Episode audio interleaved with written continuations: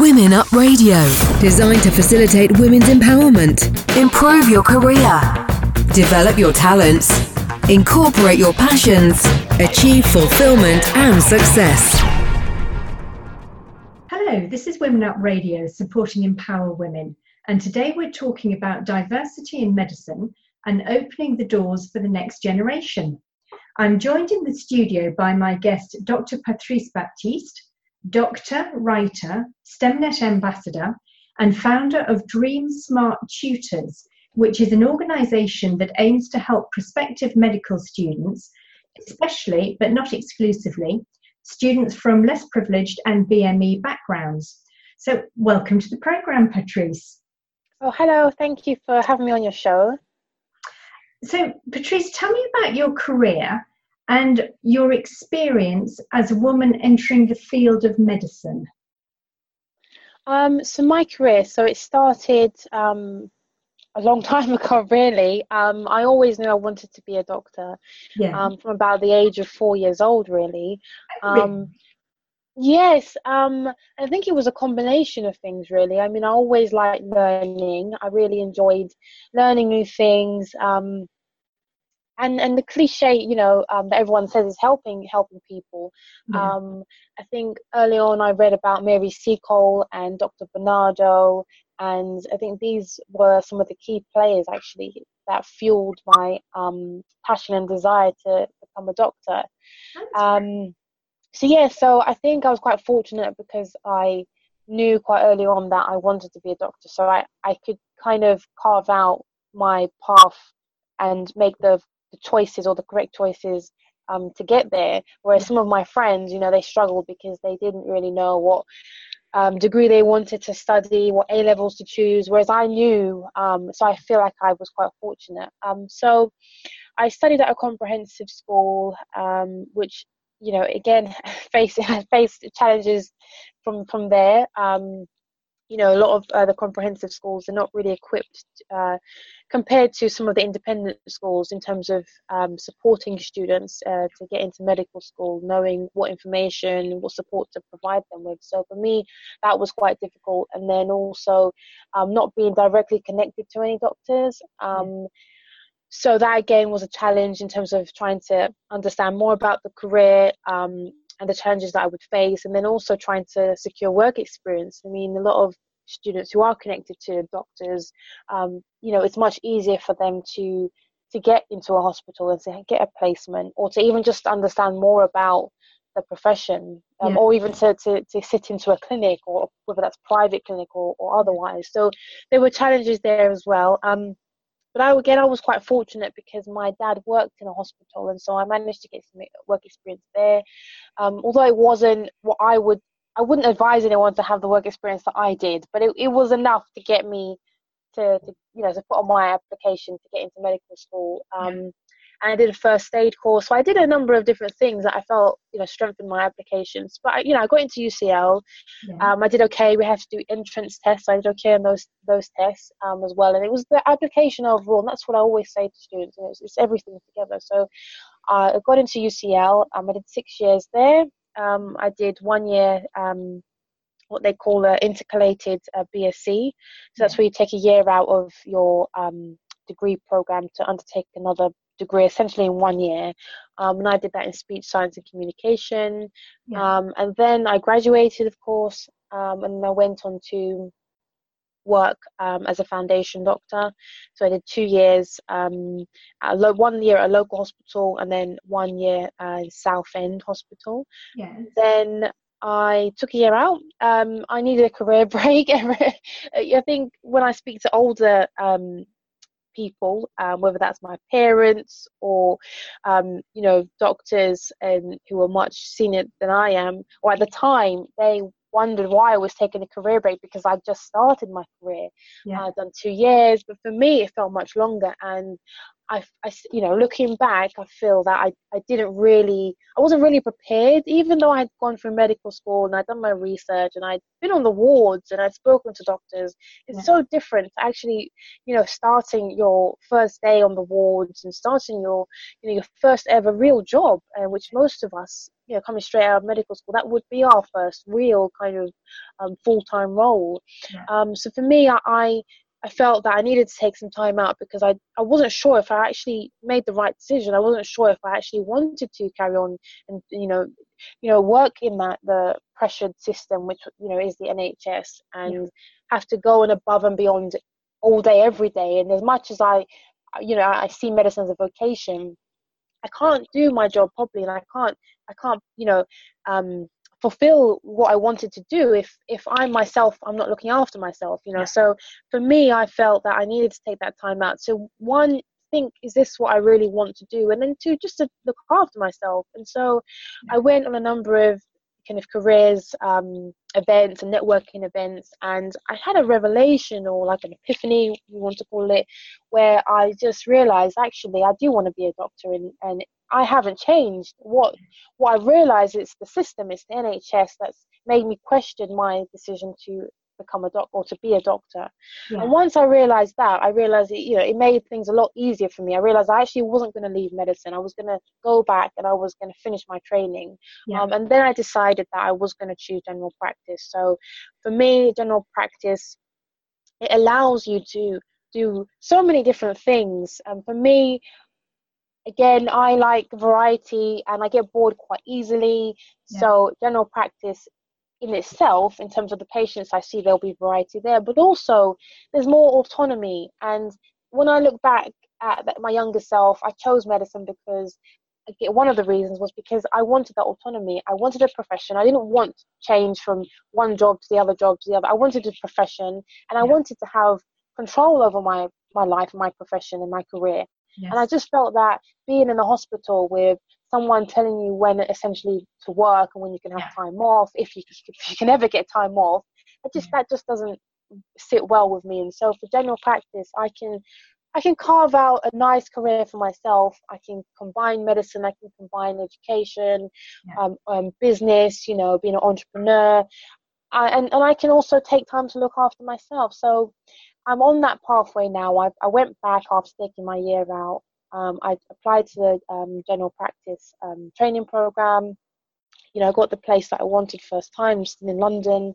Yeah. Um, and now my second year, I'll be my third year this August, and then I'll have my last year, and then one more exam, and then I'll be a GP. So, um, and ultimately, my goal is to be a, have a portfolio career. So, not be a portfolio GP, but to have um, GP as just one of the the careers that I um, that I that I obtain basically. So that in a that in a nutshell, a long nutshell is um, is my uh, career. It sounds fascinating. It's a very long training medicine, I think, um, and I think there's a lot that you have to do and try and investigate to really decide what you want and what you like about it. It seems very difficult to me training in medicine, but I, I, think I think it is, and I think what, what makes it difficult is that you're choo- you have to choose what you want to specialize in early on. Yeah. And I think when I I've, I've actually worked with some medical um, students from the US, and for them it's even earlier. You know, they have to apply to say psychiatry, and then if they don't want to do psychiatry, then they have to you know go back and then apply and, and go and do say i don't know um, cardiology or something yeah. so yeah. it seems like that's actually a lot worse whereas at least we have say the two years as foundation doctors we, we work around different specialties and then we have two years to you know kind of ponder and, and decide although two years some people argue is not enough hence why people go on to do say um, further training programs like accs or um, uh, core medical training and or core, core surgical training, where they'll have another couple of years or three years where they will rotate around different specialties and get more experience before they, they actually buckle down and decide. Yeah, yeah. And so for women, because obviously I'm interested in how everything impacts on women, um, what are the main obstacles for women entering medicine? Is it just prejudice against women? Is it lack of role models? Is it that medical schools don't attract women students? Or is it that earlier on women don't actually follow the right subjects on the school curriculum? Or even that the life choices women have to make later in the career can make them decide that really it's too complicated and it's not something that is possible to do. What do you feel about that? Um, well, I think it's a combination of a lot of different things, and some of them you've mentioned. Um, so I think so entering medical school, when, when we look at the numbers, there are actually more women um, than men uh, in, as med- you know, medical school. Really?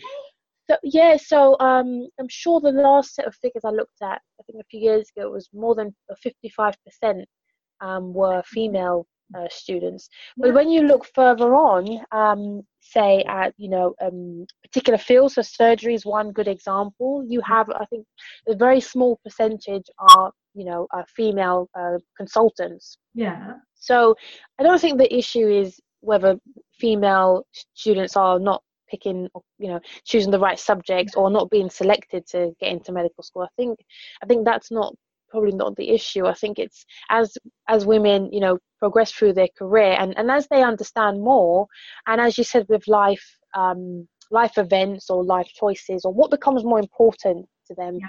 you know it changes and so um more women might choose general practice because as i said you have a bit more flexibility there mm. um, often some, as I've mentioned earlier, with surgery, it's more male dominated. In order to progress your career, you, you know, you have, might, like not just in medicine, but in other um, other professions, other jobs, you have to sometimes you know network outside of the job, and actually a promotion happens outside of work than it may happen in inside of work, and that's where you know you might go to uh, the pub or a bar.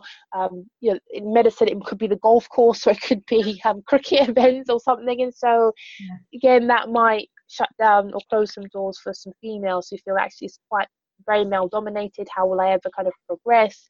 The culture might be slightly different. So i think it, there are there are a few different things. And also you know maybe some lack of role models as well.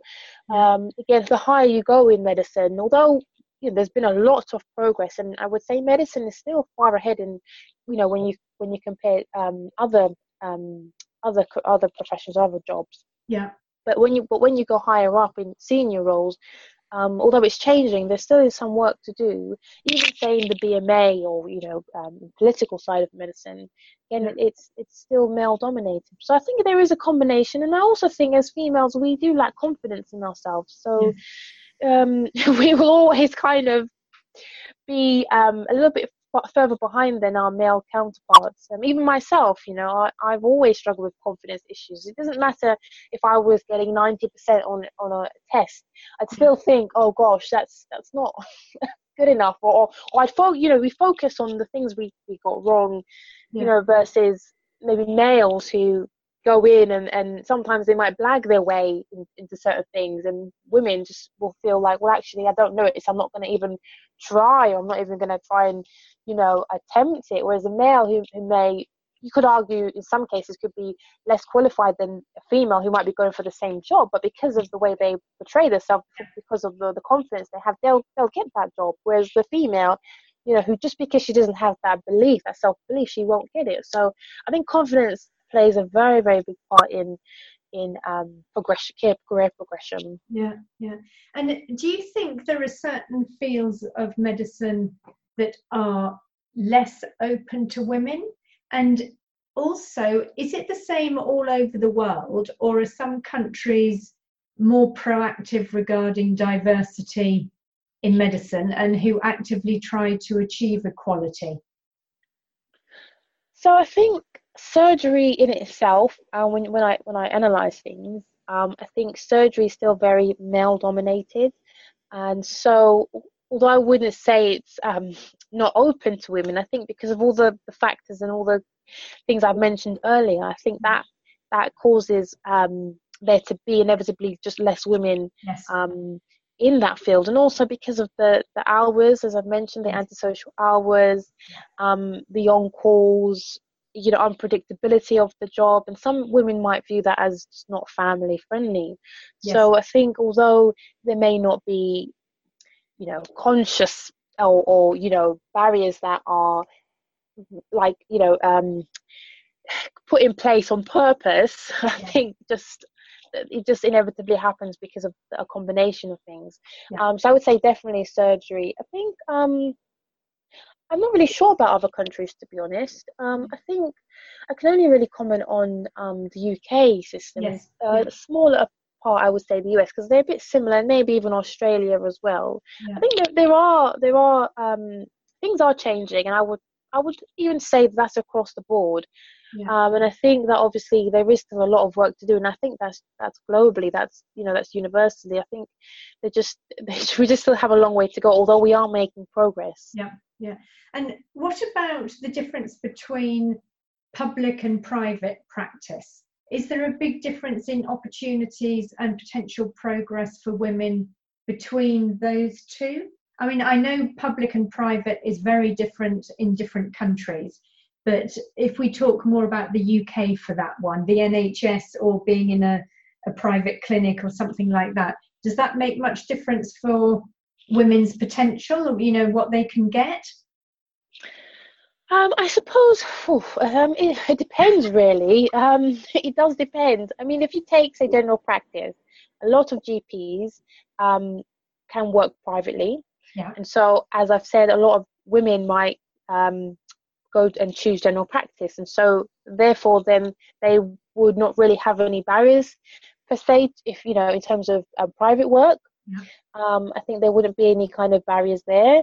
Yeah. Um, but then, as if we go back and look at, say, um, the number of consultant posts in a hospital that are filled by females, and then as a consultant, you're so if you're not a consultant, you can't do private work essentially. Yes. So if we look at then the amount of consultant posts that are filled by females, if there aren't that many, then you know, how many women are then going to be in the private sector? Yeah. Um, but I think there are definitely a lot of opportunities. I, I, mean, I would say there's probably more opportunities in the in the private sector um, and progress than potentially in in the public sector. Yeah. yeah. Um, so I, I think it just I think it just depends on the route you go down and obviously networking who you meet and yeah. how far you want to go. And. I, I, think that with medicine, which you know, I'm quite I'm quite fortunate actually that I chose medicine because there are so many opportunities. You just you just have to look around. You just have to speak to the right people. You just have to do your research. And I think if you want to create something for yourself, or say if you wanted to go into the private sector, I really don't think there should be anything stopping you, whether you're a, a male or a female. Yeah, yeah. I know. When I look back um, of when I used to go to doctors for various reasons. Um, if I think of all of the specialists I've seen, because I've got a blood condition, so I had to see specialists, um, mm. they were all men. There wasn't a woman among them. And even when I think when I had my kids, um, I, I went privately for one and NHS for the other. They were both men. Um, and the, in fact, the only female consultant I remember was my daughter had a, a health problem, so she went to Alder Hey, you know, the Children's Hospital up in Liverpool, um, and she had a, a, woman specialist who was absolutely lovely. Uh, but I don't know whether that's because women tend to help children more than men do, or whether that was completely coincidence. Because at the time I didn't think about it, and this is going back between 25 and 30 years ago. So, you know, this is a long time ago. So I mm.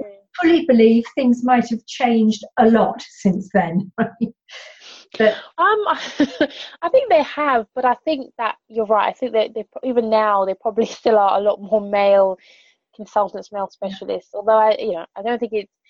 Um, I think we've moved, as I said, moved um, forward, but there there is still a disparity. Um, so I think you, if you were to go and see a, um, a hematologist, yeah. you might, you, you know, chances are you probably would see a, a male consultant. Yeah. But you know, in my job and in meeting loads of different specialists, I don't really think about um, the male to female ratio. Yeah. I do yeah. see a lot of females as well, and although they're not consultants, they might be registrars, and, and just it just takes a while, doesn't it, to, to get to that consultant yes. post. But um, from my experience, and speaking personally, I don't think being a female has, has really hindered my progress. Or if if I really if I really really wanted to be a consultant, I'm sure I, I would get there.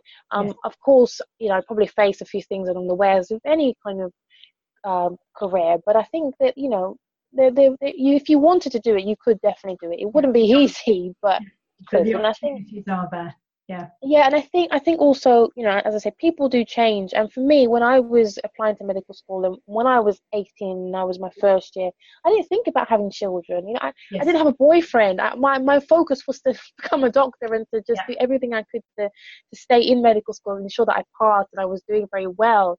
Um, i didn't think about getting married and having children. I didn't actually didn't want children yeah. you know and and now 10 years later i'm getting married and I'm thinking about having children. And so I've chosen general practice. I was always one of those students who, you know, was like, oh, I'm not going to be a GP. I want to be a specialist. Yes. And things change. And so you have to think about what's important to you. I mean, I've, I've lost um, people that have been important in my life.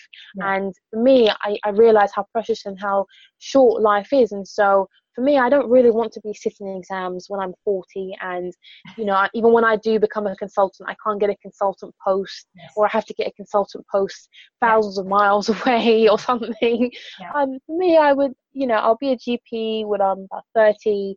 Um, I can take a break, I can work part time, I can go into education, I can do further research, I can go back to university, I can have children, I can yeah. enjoy my life. Yeah, it gives I just chance. Yeah. Yeah, exactly. So I think things just change and it depends. I mean, if I was 10, you know, from 18 to 10 years later, and if I still didn't want children, then yeah, yeah I probably would, you know, think about doing something more academic or or yeah. staying in the hospital or, you know, it, it, my, my, my, um, what I choose would be, would be so different.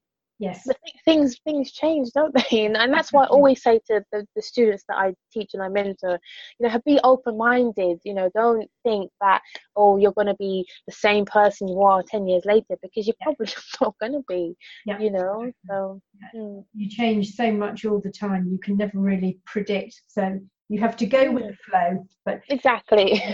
I, you are listening to Anna Letitia Cook at Women Up Radio.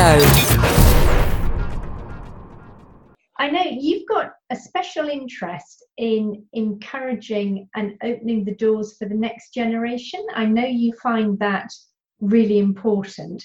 And obviously, it's something that needs to be approached from several different angles. So, you've got to look from the student's point of view, from medical training organizations, and then from the hospitals, clinics, and research organizations.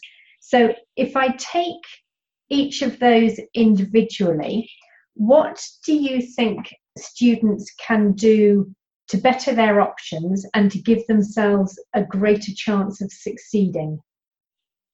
I think there's loads of things they can do. I think the fact that now they have technology um, and social media, and the internet. I mean, when okay, I had the internet when I was younger. I'm not that old, but um, yeah. I didn't. I just it wasn't as advanced as it is now. And I think that there's there's so many different um, avenues that and resources that they can use to help themselves and not only give them that um, understanding of medicine, but also connect them to individuals. I mean, on Twitter, you know, you could just message someone or tag someone or something and, and you know potentially network that way. Um, putting social media aside i would also say go into events and networking you know offline as well. Um, doing things so that you can meet people who might be able to help you get your foot in the door. Yeah. you know if you show someone say for instance you know i, I went to a a course or an open day or an event in a library and a doctor was happen happen happen to speak at that event you know at the end of the event i would try and speak to them show them how enthusiastic i am show them my commitment to um, the, the career that i was choosing show tell them what i've done already what i'd like to do yeah. ask them if i could potentially shadow them or if they could put me in touch with someone yeah. just trying to be opportunistic and i think yeah. that's that's really key to succeeding um, other things kind of um, and that relates to students themselves in terms of their personality again knowing knowing who you are knowing what you like to do knowing if you know this this career is going to be suited to you um, having a focus so yeah. that when things don't go completely right or something happens, you know, you can hold on to that focus and just, you know, kind of go, you know, focus straight on it and not not get sidetracked.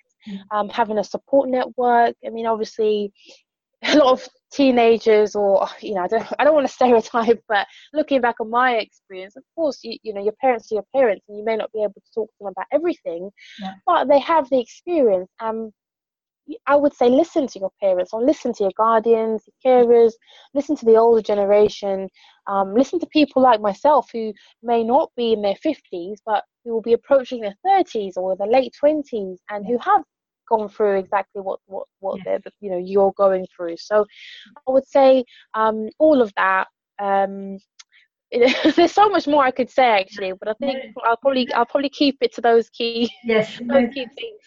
That's a great focus already. And so, what about medical schools? How can they make their training more attractive to the upcoming generations? And also, what can they do to make their courses and their ways of teaching more diverse and more inclusive and also more easily available to everyone? Because the point you made about you going to a comprehensive, um, I fully understand that makes it incredibly more difficult to get access. So, how can medical schools help that as well as everything else? Well, I think um, some of them, or, or, I would say majority of medical schools, if not all of them, do actually have some kind of outreach or widening participation scheme. But I think there isn't that much research in terms of how many students say who kind of go on to these uh, schemes or engage with these activities, how many of them actually end up going to the medical school, the one that they, you know, attended the, the scheme um, that was attached to the, the scheme or another medical school or university. I think that there needs, although they are, you know, again, we have come a long way, but they, I think there just needs to be a little bit more done in terms of the outreach. I think yeah. also the, the work experience, that's a massive barrier to um, getting a place at medical school, which is so difficult to to uh, gain and to secure. I think that the medical schools need to work with you know hospitals so that we can get more work experience yeah. um, so that students can only understand more about medicine but then it helps them with their application yes.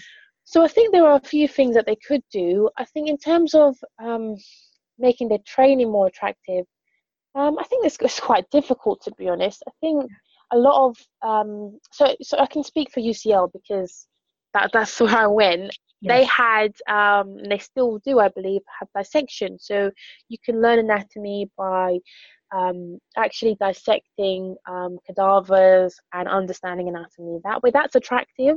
Yeah. Um, there's there's things called pbl or problem based learning which some people might like um, yeah. or maybe variations of this. Maybe even just listening to alumni li- listening to um, different organizations and students as to what they feel might be beneficial, how they feel that they uh, might learn the most and maximize their learning. I think also um, actively looking for um, people from um, or lecturers or, or, whoever it may be that the students will be in, in interacting with, making sure that they are a bit more diverse, if that's even, you know if that's possible. I know that there aren't many say, I don't know, black professors in the UK or academics or even female academics. I know the ratio of male to females is, is um, you know, is, is very low for, for women, to, for, for females basically. So I think trying to do what they can in terms of making, um, you know, the people that engage directly with the students are more diverse and, and can relate to them yeah. and just understanding more about the, the cohort that they have. Yeah, yeah. yeah that sounds good because that makes um, if people see more diverse academics or people in front of them, it gives them more courage and more confidence in actually applying themselves. So, what about if we come to hospitals and clinics and research organi- organizations, how can they widen their view and how can they show their support and open minded consideration for all applicants based on their skills and motivation and merit. Because it seems sometimes that they don't really go just for skills, motivation, merit. there's always the the sort of uh, almost I don't know how to explain it. There's the the question mark behind about quotas and what sex people are, what colour they are, what background they've come from. So how can they overcome that and show that they really are being open minded and they're considering people for the skills and the motivation that they've got. Mm. I think the key here, for me anyway, would just be making sure that there's work enough work experience or that it's you know it's fair as well in terms of who's getting these work experience places i know there are some hospitals that have um, work experience schemes throughout the year or, or at least once or twice in the year.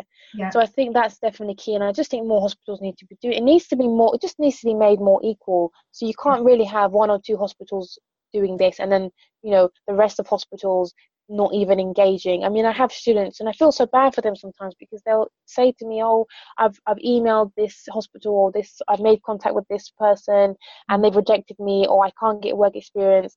but there's only so much I can do myself. So I think that it does need to come from the hospitals as well because we, you know, everyone keeps saying we need more doctors. Yeah. How are we going to get more doctors if we don't make it fair for the students who actually want to become doctors to get the things that they need so that they can get their start their career? Yeah. So I think I think for me the key thing is work experience because if you don't have work experience, you're honestly you're not going to get a place in medical school. That is something so key, and I think that it's just so difficult. So I think it, it needs to be more, um, it needs to be a, a, more level playing field, and that that comes from the hospitals, the clinics. Yeah. You know, it, it comes from from the NHS. You know. Yeah. So is there at the moment is there a typical or a, a standard path to follow that could be improved on that would allow greater access? I mean, I know you've said about work experience, but is there anything else they can do to improve the whole path to get there? Um, I think. Am I so there, so there is. Well, so there's a there is a standard path to follow. I mean, the straightforward path would be what I did. You know, um, apply to medical school, get the grades, go uh, six, five, six years, and then you're a doctor and go on and do the training. Yeah. Uh, I think, but there are also other pathways that some students may not know about. There are kind of like access to medicine courses. There are foundation courses, you know, so some students who may not have done typical science A levels, they can go into a, like a year course yeah. to learn all the basics about you know sciences, biology, and so on, and then they can go on to or apply for a medical program. So there are a number of different courses to kind of get into medicine a non-traditional way. So perhaps more of these courses, yes. um, and again, just publicizing it. If if my colleague hadn't told me that, and you know, I hadn't done my research, um, you know, for my my company and for trying to prepare the students themselves, I would not have known. And yes. when I say when I make these students aware, they're they're really shocked because that will influence the path they take. Yeah. So I think just making um, more of these more of these programs available and similar initiatives, and then making them making um, it making students more aware of it and publicizing it more. Yeah. I think that that's really important. Yeah, makes a huge difference. So, and so, what progress have you seen being made over? I don't know the last ten or fifteen years. Um, so I think so. When I applied to medical school, um, in about 2006 2007 um, and i look at the cohort of about or just over 300 students yeah.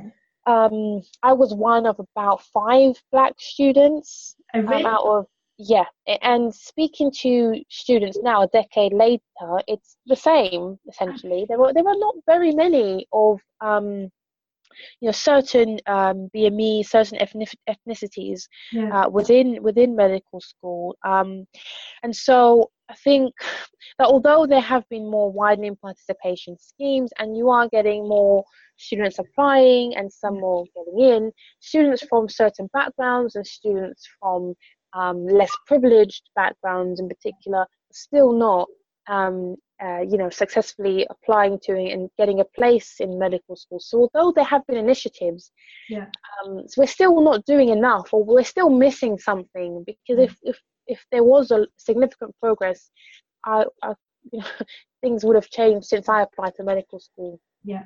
And so, so although there has been, it still is lacking. Yeah. yeah. What hmm. What do you think is going to happen in the future? Do you think there'll be a breakthrough? What direction do you see it taking? So, well, I hope there will be a breakthrough. I mean, I think in terms of uh, more organisations and more uh, companies, more widening participation schemes and outreach activities, and, making them more effective, I would hope that there would be some kind of breakthrough. It is a bit hard to stay optimistic given the fact that of what I've just told you in terms of when I applied and now and i'm being told and i'm seeing the same thing yeah. it does it does make it hard to stay positive but mm. i think that it is by raising more awareness of the issues and doing what we can actively to, to change things, I think that there will be some progress. And as a, I think in terms of as well research, more research needs to be done. I was speaking to someone from UCL this week who was saying that she's now looking into um, research into you know why some students are applying to certain medical schools while they're not applying to others yeah. what barriers are facing these applicants and what then after that research obviously what we can do to to um, influence that and change it. So i think that it hopefully will change. I don't know how quickly but i think it will change. Yes. Good. Excellent. So okay. So have you got any other last tips or advice to do with careers in medicine? I think the, the tip or the advice I would have is just to really understand what the career entails and what what you're cho- I mean that goes for any career to be honest but I think with medicine in particular because it, as we mentioned at the start of the interview it, it is a very long process and I remember reading the prospectus I got there was a little line in there that says you know kind of prepare yourselves in not so many words because it's not a sprint, it's a marathon. Yeah. And that was for the medical degree, six years, but actually the whole career is a, is a marathon and it will take a lot of time, a lot of effort, a lot of persistence, um, you know, perseverance to really get to where you want to be in medicine. So I, I would say if you're thinking about getting into a medical career, um, really do your research and think about is this really what you want? Why? And where do you see yourself in five, ten plus years? Yes. Yeah, great advice. I think that's great advice for everybody, but particularly when you've got a really long training and a lot mm. of specialities involved. So thank you, Patrice. I've really enjoyed talking to you. It's been very interesting. Likewise. Medicine isn't something that I really know about, except you know from the side of meeting the patient. So it's wonderful to hear from the medical side and all the opportunities that there could be and how to do things. So, really, thank you so much. You're welcome, and I've enjoyed um, speaking to you as well. Great. So, we'd like to thank our guest, Dr. Patrice Baptiste, doctor, writer, STEMnet ambassador, and founder of Dream Smart Tutors, for sharing her expertise on diversity in medicine and on opening the doors for the next generation. I'm Anna Letitia Cook. You've been listening to us at Women Up Radio. Thanks also to Meryl Guzel and Laura Martinez of UN Women's Empower Women for the wonderful work that they do to advance the case for women's equality today. And a big thank you to all of you listening in. I hope you've enjoyed hearing Patrice. Please send in any questions or feedback I'll put her social media and so, uh, contact details as well as our own on our website womenup.global slash radio. Women Up Radio, designed to facilitate women's empowerment, improve your career, develop your talents, incorporate your passions, achieve fulfillment and success.